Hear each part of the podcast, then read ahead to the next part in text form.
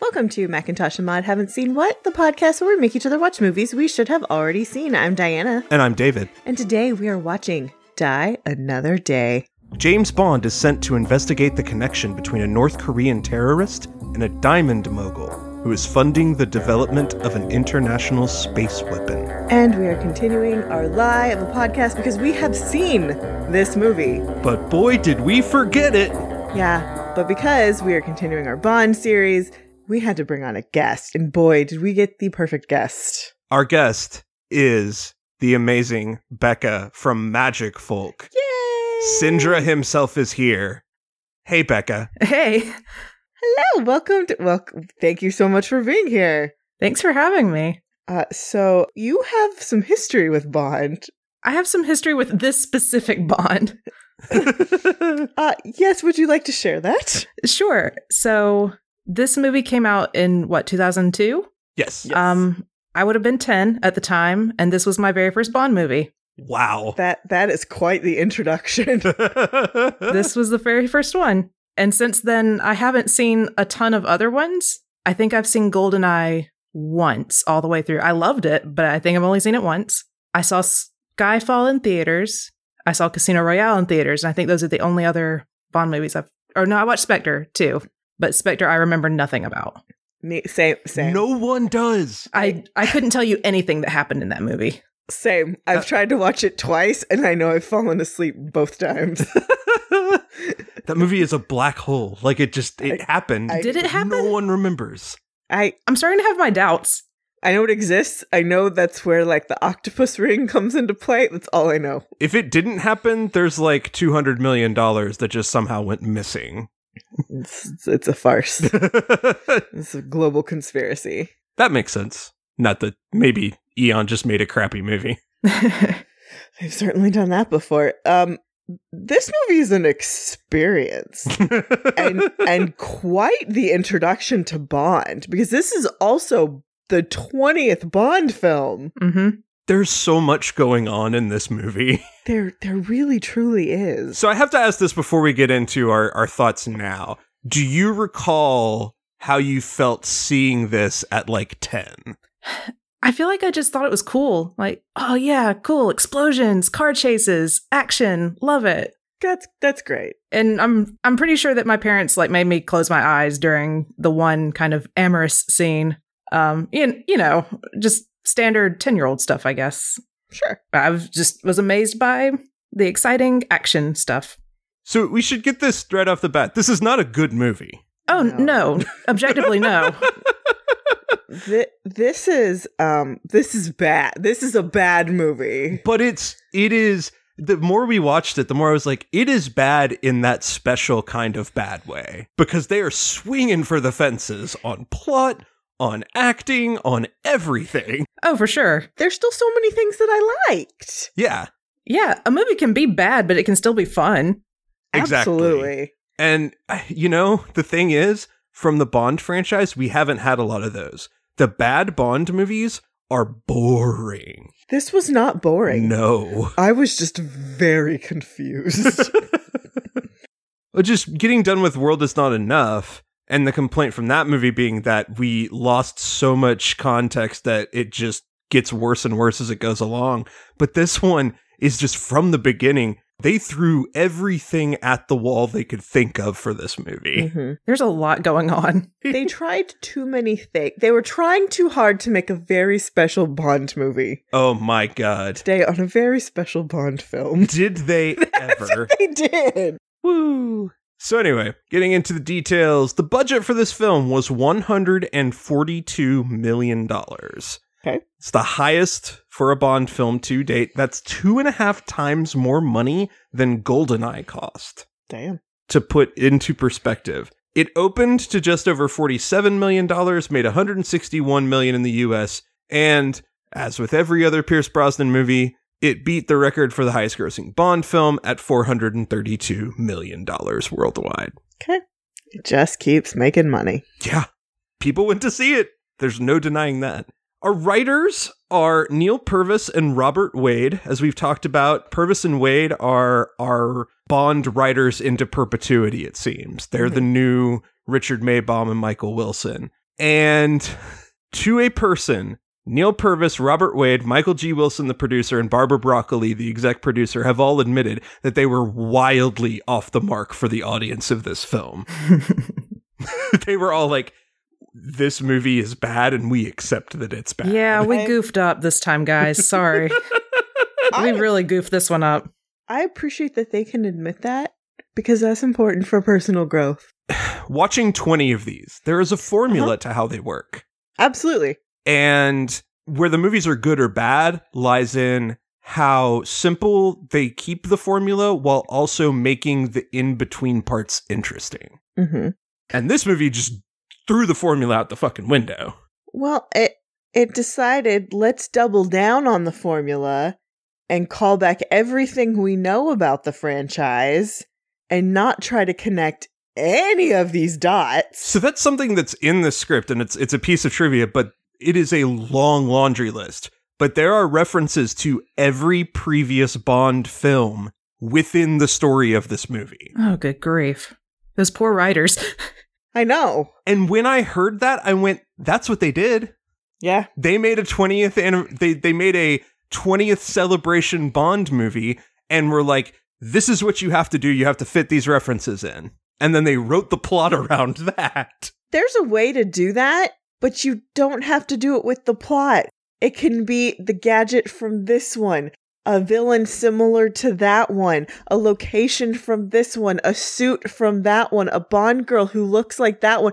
You can have all of it, but it doesn't have to be the same element. A funny catchphrase. Exactly. Just something offhanded. totally. Yeah, and he meets up with Q in the subway station, and they did it. That They have like there's a there's a floating alligator submarine that's from one of the Roger Moore movies, and then there's this mini sub over here. There's like these three the things. jetpack, there's like 10 different callbacks in that one scene, and that alone gives you half of the films. that's all we needed. and it's hilarious. It should have just been that one scene to reference it, and we would have been fine. And you know what? He kind of summed up all of the references in one when he said, This is the 20th watch I gave you. Weapon, please.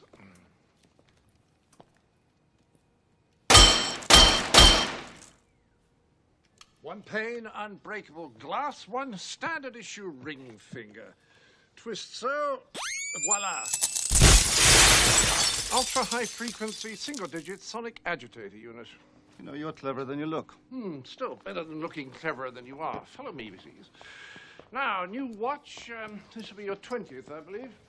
How time flies. Yes, 4007, why didn't you establish a record by actually returning this one?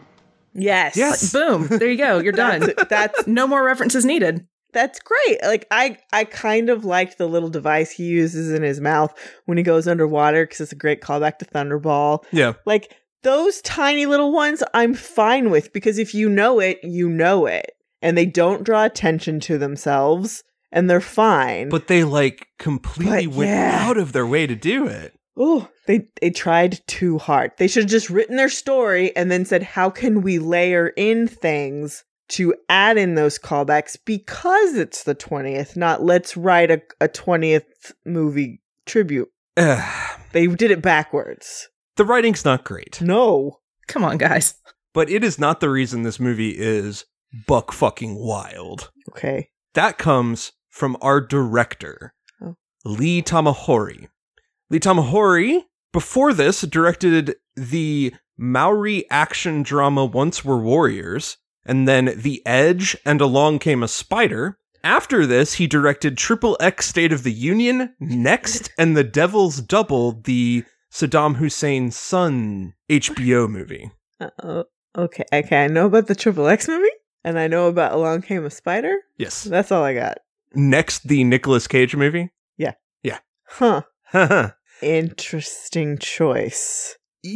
he um he is a New Zealand director. He is half Maori, which is cool. Cool. Cool to see. But he kept shoving decisions into this movie that made things way unnecessary. First of all, he deliberately bleached all of the North Korean scenes of any color to try and show it as inhospitable. Huh. I don't like that. He also insisted on the car chase at the Ice Palace.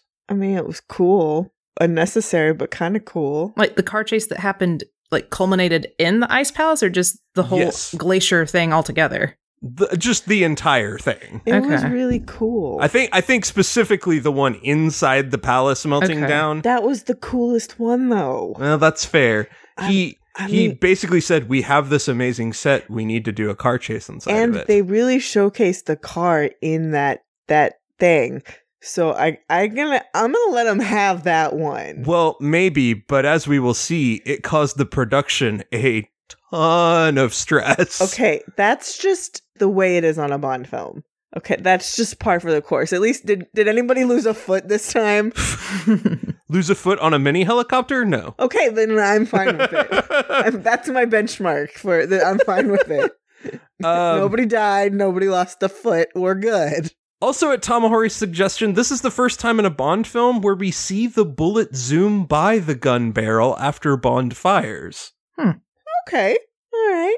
so he wanted to shoot the audience, basically. It's so We're 2002. getting dirty. It's edgy. Bond's It's dirty so- now. It's so fucking It's edgy, guys. It's so fucking edgy. and I love it. It's good. Ugh. Bigger budgets, bigger fires, bigger guns, everything. More Bigger. torture. Everything. And he apparently also demanded the CGI kite surfing sequence happen. Oh, God. Okay, watching that back for the first time, probably in my adult life, I think I was just laughing on my couch Yeah, because I I realized how badly it was done. it is so bad. Like, what were you thinking? I, I was watching that going, I can I I really just want to watch the sequence of Pierce Brosnan filming the kite surfing because I think that would be more enjoyable than what ended up in the film. I mean, it was like the Adam West Batman surfing scene, It Uh-huh. but that's what it does. looked like. It does. It really does. Wanna wanna hear a worse one? Please. During the initial car chase off the glacier, he wanted to get a scene of PVC clad women chasing him to the car. What? Why? Where did that come from? It's 2002 and we're fucking edgy, man. New millennium, new attitude. We needed more ladies. That's that was that's what we needed. Oh, Oh boy. dear lord. Um there were other issues going on. There was a UK actors strike looming over the production in December 2001, and Eon allegedly made a deal with the equity union to proceed even if the dispute wasn't resolved. That's kind of shady.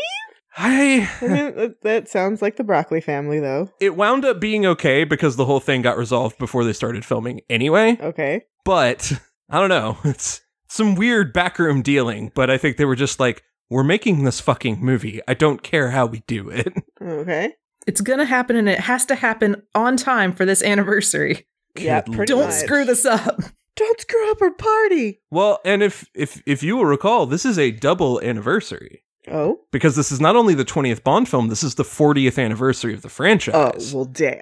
Doctor No came out in 1962. Whoa, shit. So it's it's a double anniversary film they're making. It's a here. 2040 anniversary. My God, how did they screw this up this bad? They they Well, look at who their director is. Yeah, well, They picked the they did this with the last film too. They picked a documentary person. they picked a bad director, and uh, guess who could have been better? a lot of people. Brett Ratner of Red Dragon and Rush Hour was at one point Yes. named on. because Huh. then it would have been funny. Now, here's the thing: in 2002, Brett Ratner Mhm. at the at his peak, right after Rush Hour, Uh-huh.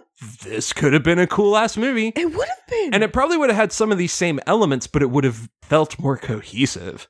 yeah, Rush Hour is a great movie. That movie slaps. Hmm. I've never seen Red Dragon, but I hear it slaps. Yeah, I haven't seen that movie. Stuart Baird, who made Executive Decision, U.S. Marshals, and went on to be the editor of Casino Royale and Skyfall. Ooh. So they eventually got him. Yeah. And then bringing up the rear, Stephen Hopkins, who directed Nightmare on Elm Street 5, The Dream Child, Predator 2, and 1998's Lost in Space. So okay, 1998's Lost in Space was not bad. I enjoyed that film. It was a huge bomb, I but know. it was a good movie. It was a good movie. I have no connection to the original series, so like I like as someone coming to it just to see a sci-fi movie, I was like, this is enjoyable. But those other films, I can I've never seen, and I know they were not received well either. Just give me Brett Ratner But Redner, or any of those late 90s action dudes. any of them Yeah. would have been such a better choice for this movie. I mean, if we're going to go full early to mid 2000s for the Bond franchise, because that's what we have to do now, I guess, at least get somebody super competent. You have to have somebody who has experience with action. Well, Lee Tomahori does. Long came a spider. But no. But no. Oh, goodness. All right. A note before we get into all of our cast only the regular performers had been cast four weeks prior to filming beginning. Okay. Brosnan, Dench, Samantha Bond, Colin Salmon, and John Cleese were the only people signed on to the movie. Mm. So they were clearly doing last minute reworkings here. And first up, we have our man Pierce Brosnan playing James Bond for the final time. What do we think of Pierce as James Bond I love him. I'm into it. in this movie? Oh heck yeah. Hmm, Um I kind of do too. I, d- I don't know. I just I like his I like his wittiness. I love the little the punny quips. Those are those are the best to me. He was the punniest of all the Bonds. Oh my for God. Sure. And he's still the primest. I mean, I loved when he gets to the hotel, send up blah, blah, blah, and my tailor. My usual suite, please. Do you have a credit card? Or even any luggage, sir? Mr. Bond, so good to see you. It's been a long time. Mr. Chang, Dong, dong, dong, dong. perhaps you could send out my tailor and some food. The lobster's good, with quail's eggs and sliced seaweed. And if there's any left, uh, 61 Bollinger. Of course. Been busy, have we, Mr. Bond? Just surviving, Mr. Chang. Just surviving. Because the s- first thing he's going to do is get all prim again. Of course. I like that part of his Bondness. It's very cute. I like his broodiness in this movie too. He is a lot more broody. But I mean, to be fair, he spent months in a Korea. North Korea detention center getting tortured. So, you know, he's going to be a little pissed. I don't think he pulled that off at all. I'm sorry, Pierce Brosnan. You in in this film because in the Foreigner he kind of pulled that element off really well, like the rough guy thing. Yeah. Uh, he did not pull that off in this film. I did not believe him as this tough guy. I didn't believe him as the tough guy, but what I did believe was him being really mad at M. I did believe that. All of the stuff with him and M was so good in this movie. I agree. I definitely did not believe him as a man who had been tortured for 14 months. Uh, fair. Someone who had not seen the light of day for 14 months. With his Yeah. with his fake fright wig and plastered on beard. And then he just comes strolling into Hong Kong like, okay, everything's fine now, I guess. Mhm. I I don't have any mental health issues whatsoever. I haven't been traumatized at all. I feel great. Yeah. Send up my tailor. So, yeah. Uh He was not a fan of the overdone effects and gadgets in this movie. He really wanted to go darker. And so I think that's the tension is that he wants this character to be darker. They kind of do that a little bit, but then they blew everything on the special effects. Okay. That makes sense. And Roger Moore in particular lambasted the movie publicly. That's- Specifically, the bad CGI and the invisible car. Okay, the invisible car is fucking cool. No, it's not. Shut up, Roger Moore. It's so stupid. fucking love you, Roger Moore. The invisible car is the shit. It is. the bad CGI he's allowed to bitch about. Well, Becca, I guess you're going to have to solve this for us. Is the invisible car awesome or the worst? From a bad movie perspective, it's pretty cool. But That's listening fair. listening to John Cleese explain it, I thought I really didn't give this any second thought as a kid, did I? That's fair. It's like, oh yeah, it it just reflects kind of what it sees and approximates, you know. And I'm like, what? Well, see, here's the funny thing is that I'm thinking now to if you've seen Spider Man Homecoming, they use the same thing. Mhm. The Avengers plane, when they're taking off to bring all the stuff to headquarters, same principle. It's got cameras on the outside that reflect what's going on. Yeah. the Quinjet does it too. it's- And I was like, holy shit, they stole it from Die Another Day. No, that's been the invisible technology for a long I know. time. That is actually like I think the real technology, but it's just it is funny that especially in the moment when John Cleese walks behind it and does an actual like silly walk Mm-hmm. as a minister of silly walks because he's walking behind a distorted invisible camera. I also definitely caught that flesh wound joke. Yes. There's so many. He he he really hammed up his time as unofficial QQ in this one. I really wish they'd have kept him. I love what they did with Ben Wishaw, but like, I really wish John Cleese had just stuck around for Q Branch. I wouldn't have minded him. We would have seen him training the Ben Winshaw character. Q. Something like that. I- Oh, that would have been yeah. great. I've I've said it before and I'll say it again. The one thing I really am dying to see in a Bond film, and I would love to see it in 25, No Time to Die, is the official handoff of the James Bond moniker. We already know that 00 is just is just an assignment number. I want to see the name be assigned off to. you might get your wish. I really freaking hope so. It's just I I need to see it in a movie because it would be cool. Now, he wanted all of this to go darker. He wound up leaving the franchise, and of course, that's exactly what they did with the next film. Uh-huh. Uh, Which is funny because I didn't like that. Because again, Okay. my perception of James Bond was he's funny, he's Uh-huh. charming, he doesn't let things get to him, he's, you know, all these things. And then Daniel Craig James Bond comes along and he's dark and brooding. And I thought, that's not Bond. He's He's not James Bond. he's mean. He's not funny at all. Well, I totally get that. That's to- like I that Again- totally understand that switch. Die Another Day was my benchmark for Bond. And so being launched into Daniel Craig James Bond was just completely wrong to me. I will Uh-huh. say you would probably enjoy some Roger Moore Bond. you probably Probably would so. love Roger Moore. All the lowest rated ones, I'd probably eat them up. The the Spy Who Loved Me in particular. Yeah, that one is great. He's super horny, and it's also a good story. He is the horniest Bond. he is. He can get it. I'll have to check it out. it. That that one's worth watching. Uh, this was Pierce's least favorite Bond film of all of them. for his captive scenes, he had to spend three hours in makeup for the hair and false beard. Should have been four. and this opening sequence, showing his torture by the North Korean guards, was the first title sequence telling an actual part of the story instead of being a designed sequence instead. I really liked that. Yeah, that's a cool idea. I, I it sort of- it told us what was happening to him, and I liked that it kind of like we didn't have to spend twenty minutes getting that part of the story, and I I kind of liked skipping you know four minutes of just naked ladies on screen. That's fair. I mean, like sometimes the naked ladies are cool, but sometimes I'm like "Eh, I'm done, I'm cool. yeah, and like I don't know, the CGI is dated, of course, but I thought that scene was pretty well done. I mean, for its time, it looks pretty good, The opening sequence looks really good. and I like the, the cool elemental ladies. I think that's really neat. Yeah. Like especially the the lightning ladies that kind of twitch and move as if they were lightning. That's really cool. Yes. yeah, It was it was a very cool idea and they kept it in the style of the franchise hmm while still showing something that was horrific. See, that's an edgy thing they did right. Good job, guys.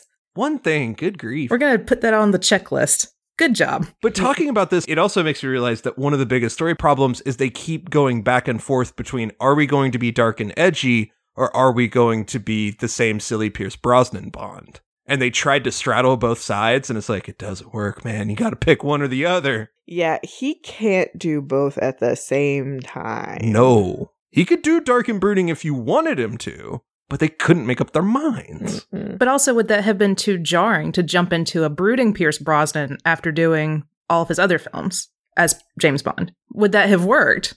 Goldeneye's pretty dark at times. Uh, you know, I think after The World Is Not Enough, it would have been okay for him to have gotten dark and brooding. He's getting older. He keeps fighting with M. Stuff's not great. Like I think it would have been okay to progress his character into something dark and and not good and like he's starting to get towards the end of his career and like I don't know, they could have done it, but they would have had to have the right story. Sure. This also would have been a perfect movie for Timothy Dalton to be in instead. Oh, Timothy Dalton could have done this. really Timothy well. Dalton Bond would have been perfect for this story. Yeah, because he could do brooding and charming well at the same time. He Yeah. could he could do that switch in a way that Brosnan can't. hmm Sorry, Brosnan. They all have their pluses and their minuses. Brosnan got a knee injury doing a stunt in the hovercraft sequence, which caused major problems from an old knee injury that he got way back, whoever knows. Because he was in every scene in that sequence and they could not work around him, they had to shut everything down for a full seven days while he healed. Hmm. And that was the first time a Bond film ever had to completely shut down for an injury. So, oh, wow. I wonder when he got that. Like, at what point during the sequence w- did the injury occur? I wonder. I have Hmm. no idea. I mean, it is a balls to the wall stunt sequence. Oh, sure. Even with the CGI stuff, like Yeah. there is a ton going on in that opening. Mhm. On to the worst Bond girl of all time. oh, don't say that. As noted by the fans, this is this is just the title that she has been given. Really? I thought it I thought it was Denise Richards. That's the debate. Okay. The debate Fair, is Fair. Christmas Jones versus Halle Berry as Jinx Johnson.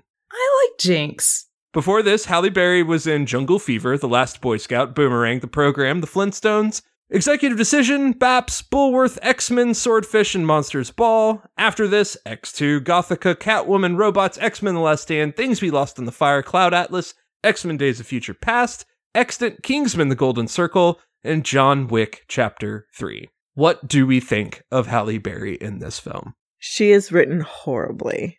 That is part of the problem. There is no doubt in my mind. But she She's came ri- through with that yo mama joke. Yo mama joke was pretty good. She came through. The first half of the film, she is god awful. I cannot stand her in any way, shape, or form. When sh- they put her to work and they make her like action, she's great in this movie. And that is that is almost all writing. Yes. because they they write her so poorly when they're clearly trying to play a okay i'm going to be quiet and demure hmm and just let you string me along until you don't realize that i'm actually my own double agent Jacinta Johnson. My friends call me Jinx. My friends call me James Bond. Jinx, you say? Born on Friday the 13th. You believe in bad luck? Let's just say my relationships don't seem to last. I know the feeling. Yeah, it's like it's almost like she was originally several different characters and then they decided to make her all one character. oh well Oh, oh, did I stumble upon into some of your Hmm. trivia? that is interesting because that casting of halle berry required a late story change see in the original script for this film jinx was supposed to be the traitor Mm. not the rosamund pike character Mm. But when they cast Halle fucking Berry, fresh off Oscar season, Yeah. they realized they had to make her a, a good guy. Uh-huh. And so they had to completely rethink the movie. Well, they didn't, Nope. but that ex- that explains a lot. they didn't rewrite it, they just patched it, hoping it would be okay. It's not, And it's not. and it makes her performance a joke. Because the first part of the movie, I hate her. I cannot stand her. But then later, she's great. yep. and I like her with Pierce Brosnan. And I love I love having a Bond lady of color. She's great. I'm also a big fan of her looking directly into the camera for that jump off of the wall in, Yes. in the Cuba scene. Absolutely. So good. That's just that's She's like, just- Yeah, you know this movie sucks. Yeah. Splash. It's like I'm getting paid. I don't care.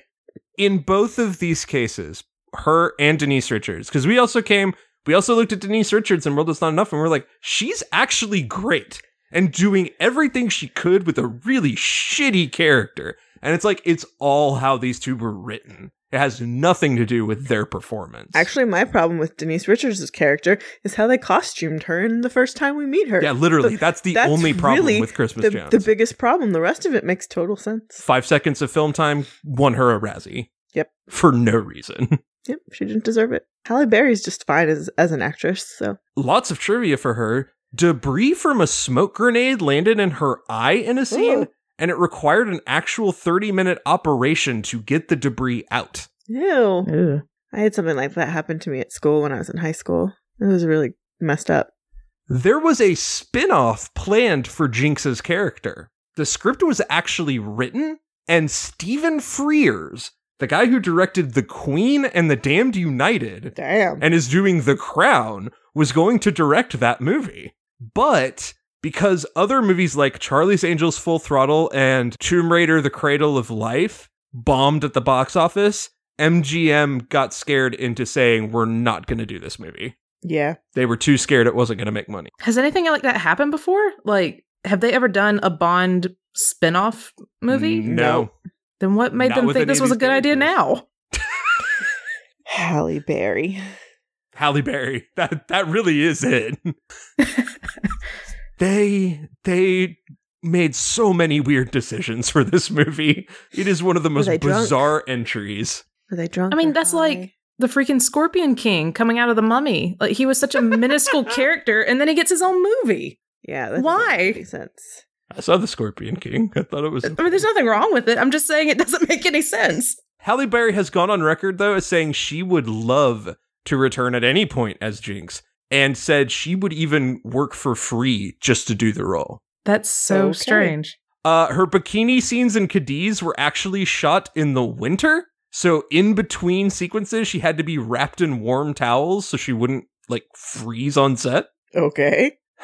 These movies are so stupid. During the filming of this movie, she had to leave for a few days to go to the 2002 Oscars where she won Best Actress. Mm. It's a pretty good reason to leave. Yeah. Yep. But there's a there's a fun side story. She was not the only member of this film to do well at the Oscars. Sound recordist Chris Monroe won Best Sound that year for Black Hawk Down. Oh, okay. That's nice. And that award was presented to him by Halle Berry. Aw, that's kind of fun. That's cool. And that of course means that Halle Berry is the only official Bond girl to win an Oscar. Just not for the being a Bond girl. That's correct. Kim Basinger also won an Oscar, but she is not an official Official Bond, Bond girl, girl. because No. she was in the unsanctioned Bond movie. Yep. Jinx's fuchsia dress was designed by Donatella Versace at the request of the costume designer. It's a good dress. It's a fantastic dress. Mm-hmm. And who could have been better? Hmm. Kelly Brook of Smallville and Piranha 3D and Catherine Zeta Jones. Hmm. Catherine Zeta Jones is always a lovely option for a Bond girl. Catherine Zeta Jones would have been amazing in The World Is Not Enough as Electra King. Oh, she would have been perfect for Electra King. Oh, yes, she would have. And in this movie, with Jinx as a traitor, as the actual baddie, yeah, I could do that. Mm-hmm. It could be. F- I could be fun. I don't know who Kelly Brook is. I don't either. She was the only person of note, though. Hmm. On to Toby Stevens playing Gustav Graves. Before this, he was in Orlando, which we've watched for this show. Oh yeah. Twelfth Night or What You Will. That movie is so good. It's one of the best Shakespeare adaptations. Sunset Heights, Space Cowboys, and after this, a bunch of British shit 13 Hours, Black Sails, and 2018's TV series Lost in Space on Netflix. okay, he's pretty good. Do we like our bad guy? Not really. Um, that might be the most convoluted bad guy plot I've ever seen out of any of these movies. yeah, that's there's a lot going on with that. There's a lot to unpack. It's it's a lot. It's Just the fact that okay, so Bond got tortured for 14 months. And in Uh-huh. 14 months, we go from being a North Korean colonel to being an English billionaire diamond miner, well, Argentinian.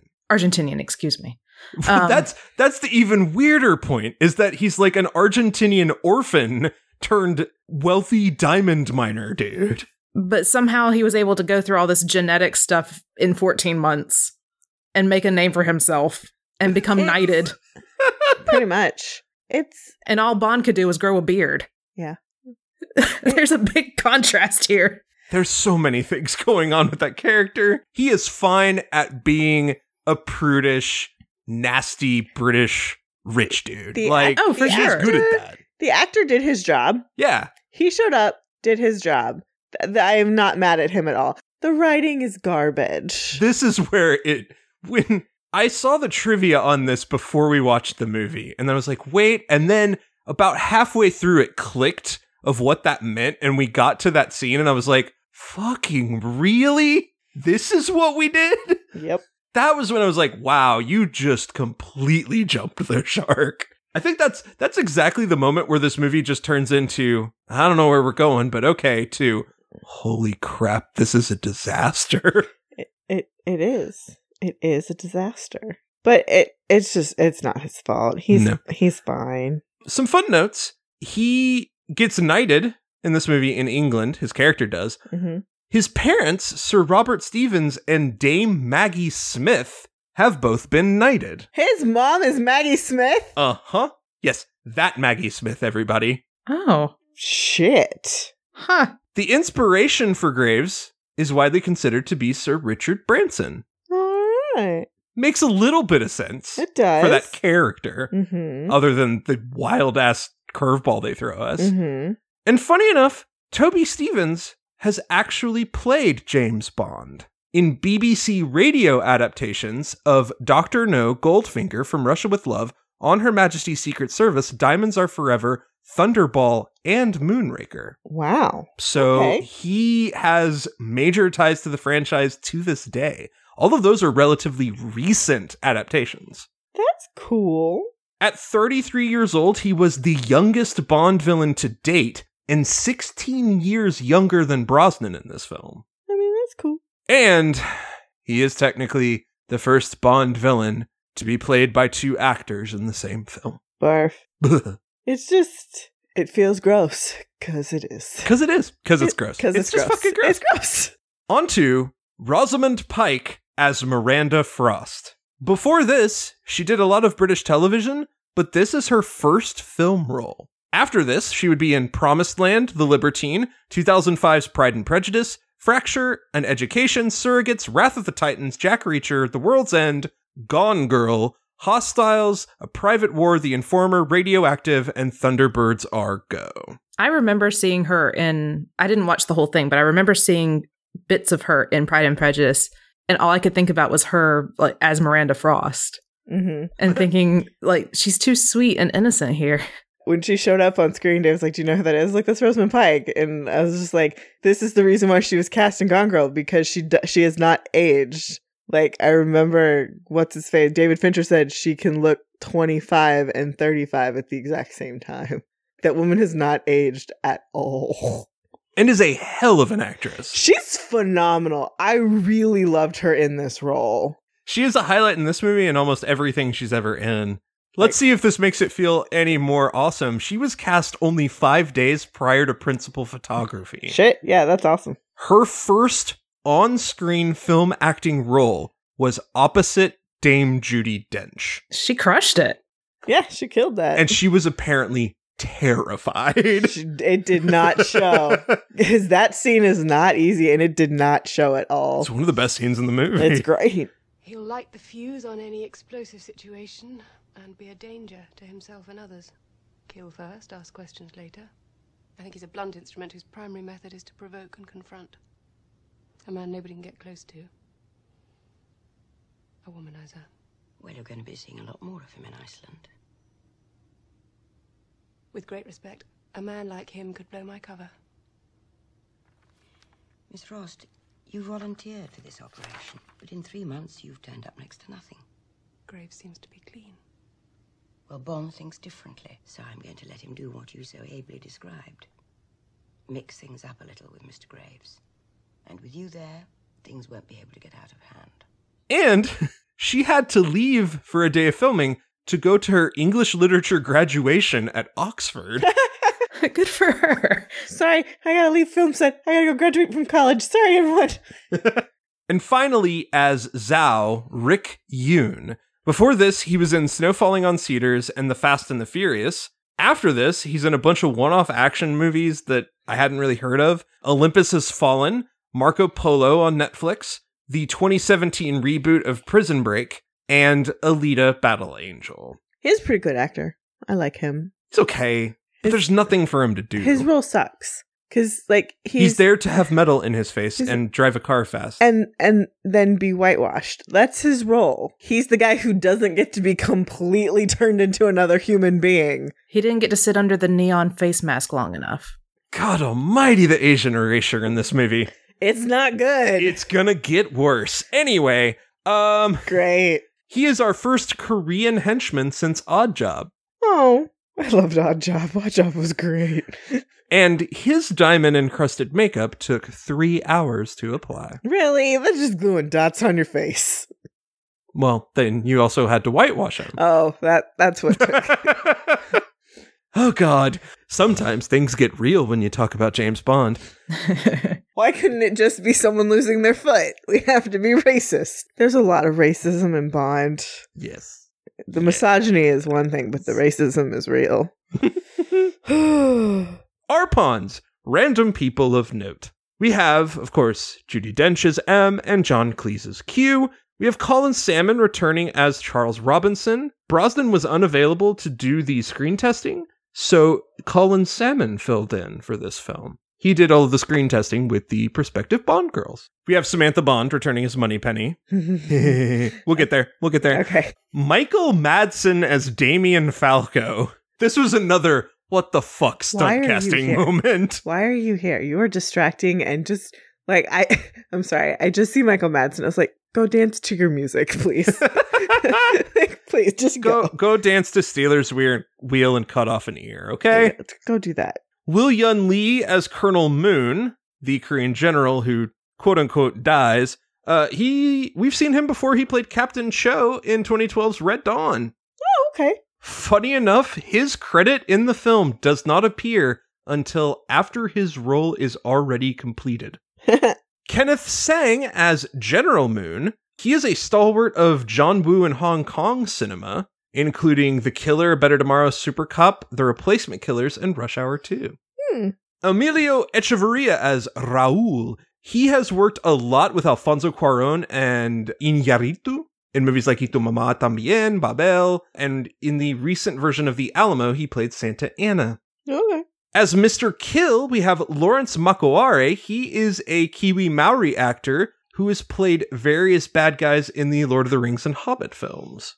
Hmm. We have Douglas Bunn as a U.S. Marine. The fun fact about him is he was a set plasterer on Casino Royale and Quantum of Solace. Huh. It's just a random crew guy. I like it. We have David Giamarco as the jump pilot. He is a longtime production assistant who had worked on Bond since the previous film, The World Is Not Enough. We have Madonna as Verity. Okay. I know it's stunt casting, but that's the perfect place to put her. Michael Madsen, i- if Michael Madsen is the worst type of stunt casting, this is the best type of stunt Because casting. it totally fits her personality. Uh-huh. Uh huh. And it's the right spot to put a super crazy famous person. And honestly, she's good. She She's but- not overdoing it. She's not hamming it up. She's playing the character. and she's she not- provides the exposition that she needs. that's it. exactly. We have Deborah Moore, Sir Roger Moore's daughter. She is a flight attendant. Oh, And producer Michael G. Wilson, because he makes an appearance in everything. Um, he is credited as General Chandler, but he also has another uncredited cameo as a man leaning against a car in the Cuba scenes. Okay. Speaking of stunt casting, let's talk about our song. Oh, okay. If, if we must. Die Another Day by Madonna. Oh God. Oh, I will I will say this for this song. It is earwormy, it's catchy. but it is so not a Bond song. It is a 2002 song. Mm-hmm. It is a 2002 Madonna song. Other than that, I think this is the worst Bond song. well, you know who would agree with you for this? Everybody. Who, Sir Elton John. thank you, Elton. He was quoted as saying it is the worst Bond tune ever. He's It's a right. good tune, but maybe not a good Bond tune. Oh god, it's This- so not right. This should have been played been the second song on the credits, Yeah. on the end credits. But I did like that they reworked it as a dance song for the Ice Palace. That perfect. That was perfect. kind of funny in its own way. Yeah, but no, as your opener, no, thank you. It's just so weird, especially for it to score that torture sequence. Like, I do understand going more electronic. That actually makes a ton of sense, especially with you're you're doing something really gritty in this opening sequence. hmm But this is not the right vibe. No. and the lyrics are the lyrics are so forced like this whole thing of i'm gonna give up my body hmm because it's like is this a dance song about how you're gonna dissociate from yourself when you're being tortured what the hell is going I mean, that's what I like to dance to. I don't know about you. on it debuted at the number eight spot in 2002 and was simultaneously nominated for the golden globe and golden raspberry for the best and worst original song of the year Uh, all right, trivia. The book that 007 picks up from the Cuban sleeper agent is A Field Guide to the Birds of the West Indies, written by an author named James Bond. Hmm. Fleming, who was an avid bird watcher, named Bond's character after this specific author. Oh, that's so fun. Hmm. I love that. Mm. The film speed was increased during the sword fight to make everything look faster than it was really happening. Yes, you can tell. Oh god. there were so like they're going from rapiers to broadswords to katanas. Like this I was like, you know, it's fine when they're fencing and then Graves grabs a katana and I went, "What the fuck is happening now?" Like is somebody going to stop them? They're breaking everything. They kind of wrecked the place. hmm I'm going to have to go back and rewatch that scene now that you've said that it got sped up because I didn't notice that. the North Korean tactic to get around the minefields in the demilitarized zone is fictional, but the Mythbusters tested it and found that the concept was plausible. So, interesting. Hmm, I don't like plausible when it comes to mines. the Ice Palace itself took six months to build. Barbara Broccoli saw a photo of an ice hotel up in, I think, Scandinavia Mhm. while on Yeah. a plane. It's in Sweden, I think. Yes. Like, it's a real thing. It is Yeah. a real thing. It is in Sweden, and she thought that would be great for this film. And the problem was they set it in fucking Iceland. The one thing anyone knows about Iceland. If if you've ever seen D2, The Mighty Ducks, Greenland is ice and Iceland is nice. Yeah. Iceland is a land of rolling hills and elves and fairies. And they have a volcano, I think. Yes, there is no ice. There is there has never been nor would there ever be able to be an ice hotel. Yeah. So I'm just imagining them looking at the map, you know, getting ready to go do their filming, and they're like, "Hmm, oh, Iceland, that'll be the perfect place. no, re- no research done. tax breaks. You never know. they they know how to make a dollar stretch in this franchise. It's just sad. It's just sad. And as we noted, filming had already started, and Tamahori said he wanted a car chase through the palace. hmm So they had to completely rebuild the set Oh. because they had to build girders into the ice palace Uh huh. to support Put the, the cars, cars. the cameras. Okay. Well, that scene is awesome. So I don't care. They It- have the money. Whatever. in order to get all of that to work, they had to strip the engine and the running gear from both the Aston Martin and the Jaguar, hmm and they replaced it all with V8 engines, four wheel drive kits, and four speed automatic transmissions from Ford Explorers to get them to perform that well on ice. I get that. Depending on who you ask, it took four weeks or four months to complete the filming of that whole sequence. Mhm. The cars never got over 20 miles per hour I believe it. and they instead undercranked the cameras so that the speed rate went higher. So Yeah. it looked like they were going faster. I get that. They really messed with the speed in this movie. They did.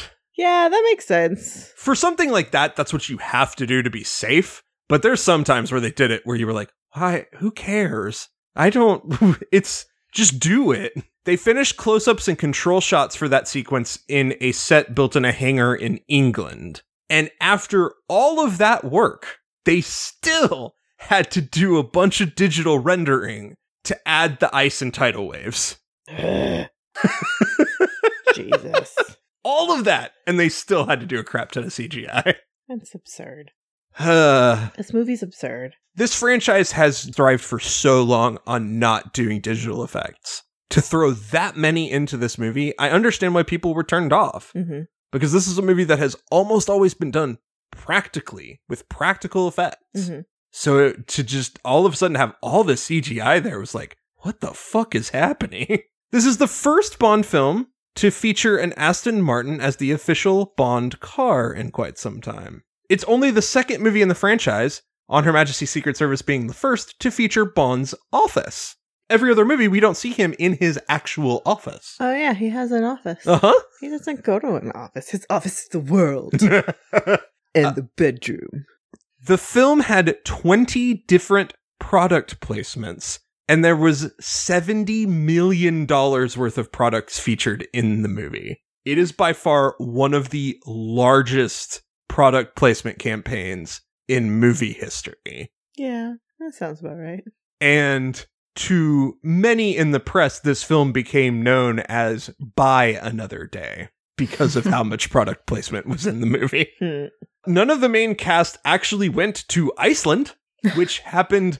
This is the second time that's happened. They've had another movie set in Iceland, I think, for one of the skiing sequences, and nobody went there. Despite a quarter of the movie being set there, nobody set foot in that country That's insane. the frozen lake where the car chases happened doesn't actually freeze naturally. It's super high in salt and close to the ocean. They considered moving those scenes to New Zealand, but instead, what they decided to do was dam the river that flowed into the sea for filming.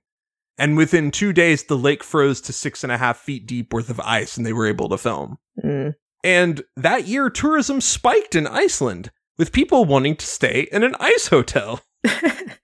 Wrong country. They came to find that Iceland's climate can't support a building like that. This was released around the franchise's 40th anniversary. All of the previous Bonds showed up to attend, except for Sean Connery, who claimed he was busy filming a movie, which was probably The League of Extraordinary Gentlemen. Oh, okay. Jinx and Bond's sex scene had to be trimmed for seven seconds to get the PG 13 rating. Like, that is one of the few actual sex scenes we've ever had in a Bond film. hmm We normally see post coital scenes, but we never see an actual sex scene. But during the filming of that scene, Halle Berry choked on a fig and Brosnan had to perform the Heimlich maneuver. Oh wow. That's romantic.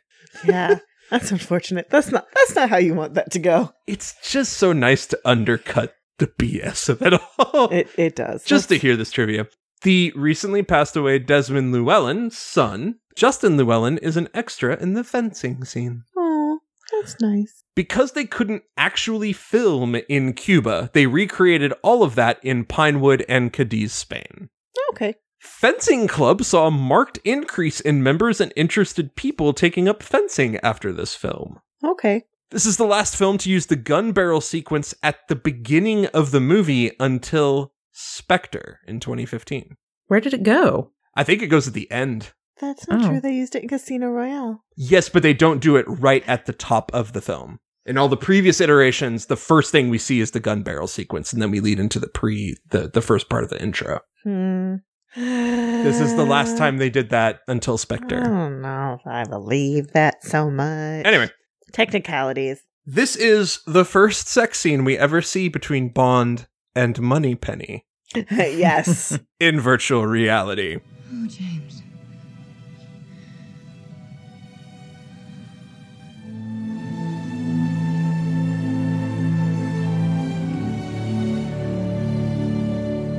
Moneypenny? I was, um, just testing it out. That's rather hard, isn't it? Yes. Very.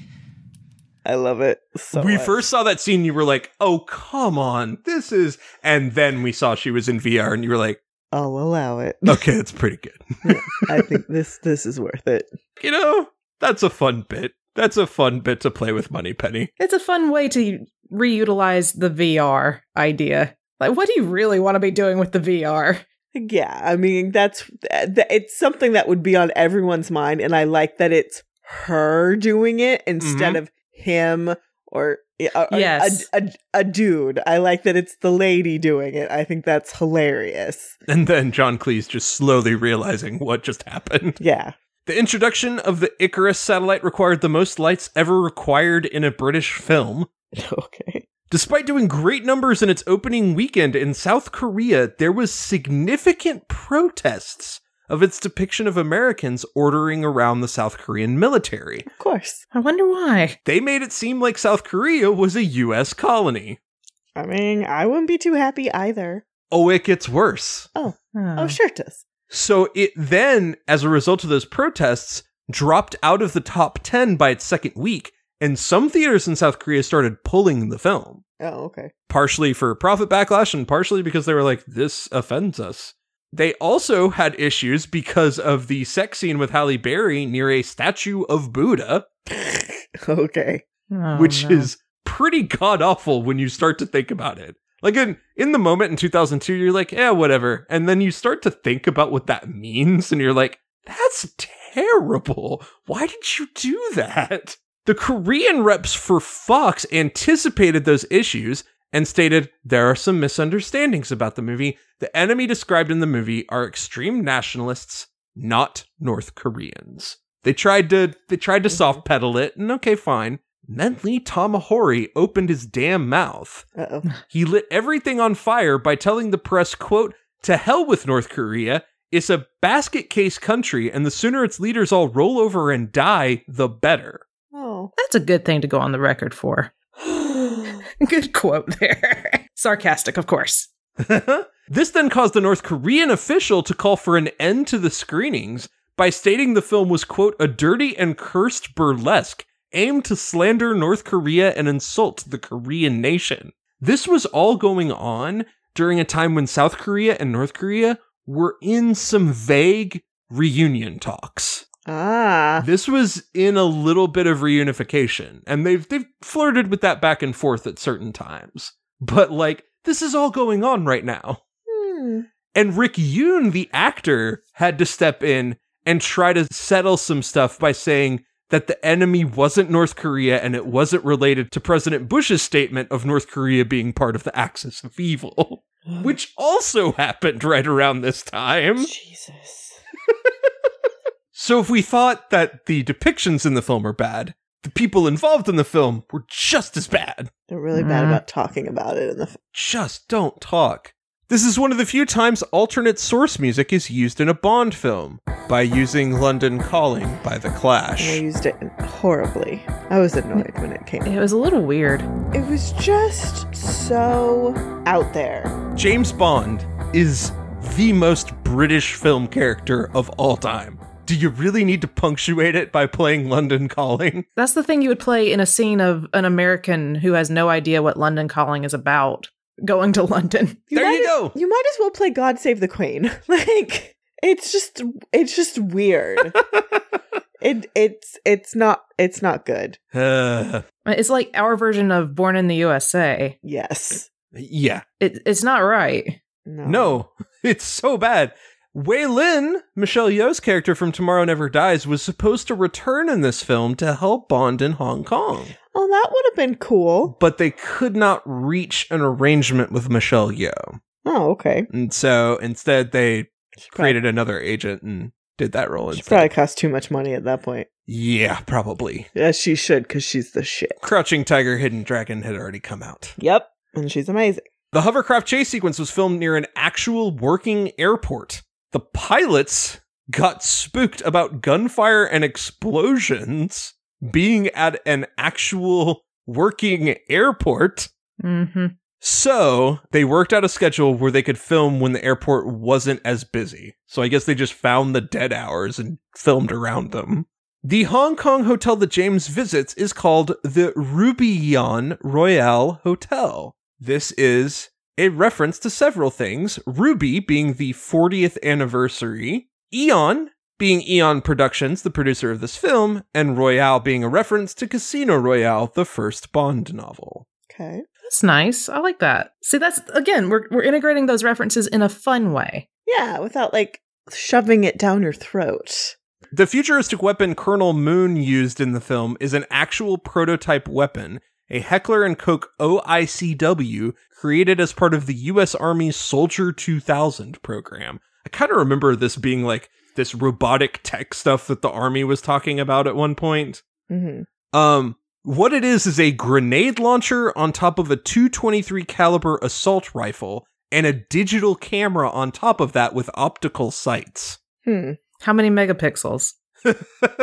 I don't know. This is 2002, so not like that many. three. Yeah. the camera was actually supposed to be linked to a display in the helmet. So they had like heads up displays and visors Hmm. that allowed the soldier to shoot around corners and transmit live footage of a combat situation. This is the first time that Bond has a beard in any of the Bond films. It's a bad beard, but it is a beard. Yep. The trailers for this film were shown at screenings of Austin Powers in Goldmember because Dan Jack and New Line Cinema had to settle out of court. Hmm. All of the promotional materials for Goldmember had to be withdrawn early in 2002 because of this lawsuit. Dan Jack actually got a cease and desist order. And Dan Jack, I should say, Eon Productions is like the main flagship, but I think Dan Jack is their one that produces the Bond movies. I don't know, but it's one of their production companies. So it's just the producers of Bond. They got a cease and desist order from the MPAA arbitration panel that New Line Cinema was trading on the Bond franchise without prior authorization because of the name Goldmember. They said, You're using our name, Goldfinger, for your own purposes without our permission. Hmm. So, for a brief amount of time in 2002, Goldmember was literally titled, quote, the third installment of Austin Powers until they got the dispute resolved. Hmm. That is what they had to call it. So, what did they think that the spy who shagged me was named after? Why wasn't that a problem? Parody protection. Parody protection, but also their lawyers went, you know, on that one, I don't know if we can do anything. On this one, we can get them. I don't know. I think it's a stretch. Their lawyers must have just been like, we can sue him and win. And they did. And this film contains the biggest explosion ever committed to film outside of America. I don't remember which explosion it is, but it does contain that within this film. Some wild ass rumors about this movie Oh. to end this off. Rumor Bill Clinton was going to appear as a politician in the film. O- Okay. Rumor the whole movie was going to be shot in Ireland as a tribute to Pierce Brosnan. The plot would be the kidnapping of the British Prime Minister in Dublin, and the villain would be American, played then by Kevin Spacey. Ew. Yep, ew. Rumor published reports suggested Whitney Houston was considered for Jinx Johnson. Okay. Rumor that Saffron Burrows and Salma Hayek were considered to star in this film Salma Hayek would have been good. a rumor that Billy Connolly was going to play a villain in the teaser He would have been a great villain. that got squashed when he didn't show up. And finally, the biggest one, the biggest rumor Sean Connery filmed a cameo as Bond's father that was never used. That would have been awesome. I'm sorry. I w- okay. I will be over the moon if any of the Bonds show up in any cameo capacity. I don't care if they're just in a tux drinking a martini in a place in Bond 25. If any of them are in Bond 25 drinking a fucking martini, I will be happy. That'd be pretty fun. And the only two that I could see doing it now, Lazenby, I don't think would ever, they would never let him back. All of the previous Bonds have emphatically endorsed Daniel Craig. Yes, they have. So I could see any of them coming back for 25 just to do that. Dalton and Brosnan would be the two I would probably be like, I would be willing to wager money. Connery's never doing a movie again. I could see him them convincing him to do that. He might do it too. I could see no lines, just sit in a tux, drink a martini. Would he pay me $5 million? They would. I know they, They would. would they would pay him 20. 20 million dollars to wear a tuxedo. We won't even make you wear a toupee cuz he wore a toupee throughout all of his films. yes, he did because he was already It going. was quite the toupee. Ratings. okay, how, what, what's our rating scale? So, for every movie, Becca, we come up with an individual rating scale tied to the film. Okay. In this one, I think we have to go Ice Palaces. Ooh. I think that's. Ooh, how I think many that's ice pretty fair. palaces? We do out of five, and half points are allowed. Yes. Okay. David has to go first. I will go first. Okay. Boy, howdy. After all of that, after talking about this Mhm. movie being bad, it's also still fun. I'm giving it a two. Okay. It's not the worst Bond movie I've ever seen. It's not the worst Bond movie. It might be the most buck wild Okay. and the most ridiculous Bond movie I might have seen, but it's not the worst I agree with that. because statement. there's so much going on that at no point did I really feel bored. hmm I did ask myself what the hell I was watching a couple of times, but I never felt bored about it. hmm Mm-hmm. And so I think I'm going to go too. It's fair. That's a good assessment. I'm going with my first instinct. Yes. I'm going- That's what you should do. I, I'm, I'm going with the two and a half wow. because, because again for the same reasons. But it's just like I didn't hate my experience watching this. I was just like, this movie is dumb. This is this is dumb. it might be the dumbest movie. It's not the worst. It's not. It it can be the dumbest and not be the worst. Yeah. I think that's its distinction in the 20 films that I've watched. 20. I, kn- I, I know it's it's so many movies. It's so many movies. At least we spread them out over a, f- a- a year and a half or so. It- yeah. All right. So, what is your rating, Becca? I think I'm going to have to agree and go two and a half ice palaces out of five because again, it's it's weird, but I definitely had fun. Uh-huh. But it is extremely flawed in many ways to the point where it kind of loses some of its seriousness. hmm So I don't know. Uh, The fun factor makes up for a lot of that, but it, it Mm. can't make it all the way up. I felt like I had less fun as an adult watching it than I did as a kid. the, the, the suspension of disbelief is much harder as an adult. yeah, watching the Roger Moore ones when I was a kid and then watching them now and being like, why did I like these so much? These were boring. Uh, I mean, when Zal pulls out his Sony Ericsson to scan James Bond from like 20 feet away, I just started laughing. So I- I had Sony fun. Ericsson. But it was kind of weird. I always like it now when they use a Nokia. I was like, I Oh, remember heck when yeah. That was so cool with my Nokia. Sony Ericsson, my Ugh, God. Pulled out the Sony Ericsson to scan him. That is it. That's the movie. Yeah. Next week we have Casino Royale.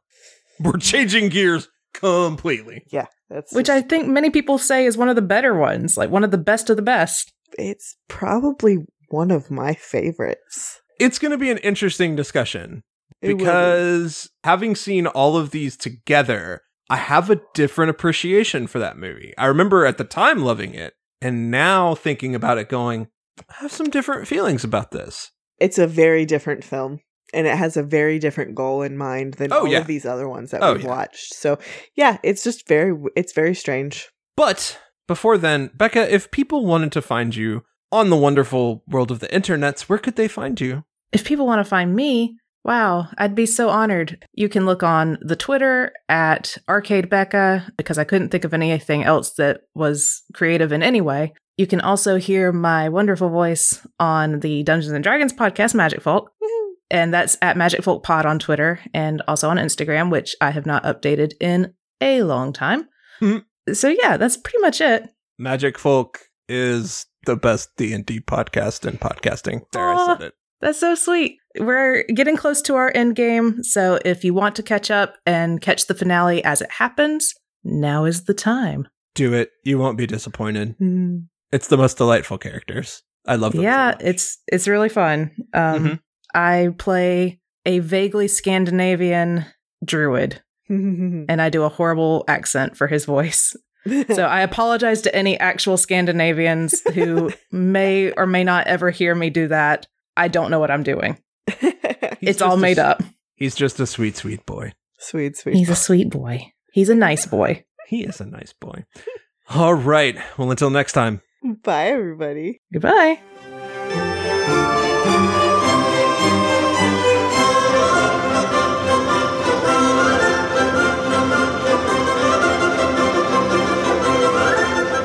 Thanks for listening. Be sure to review and rate us on iTunes, Stitcher, or wherever you listen to your podcast. For questions, comments, and recommendations, you can email us at macintoshandmod at gmail.com or find us on Twitter, Instagram, and Facebook.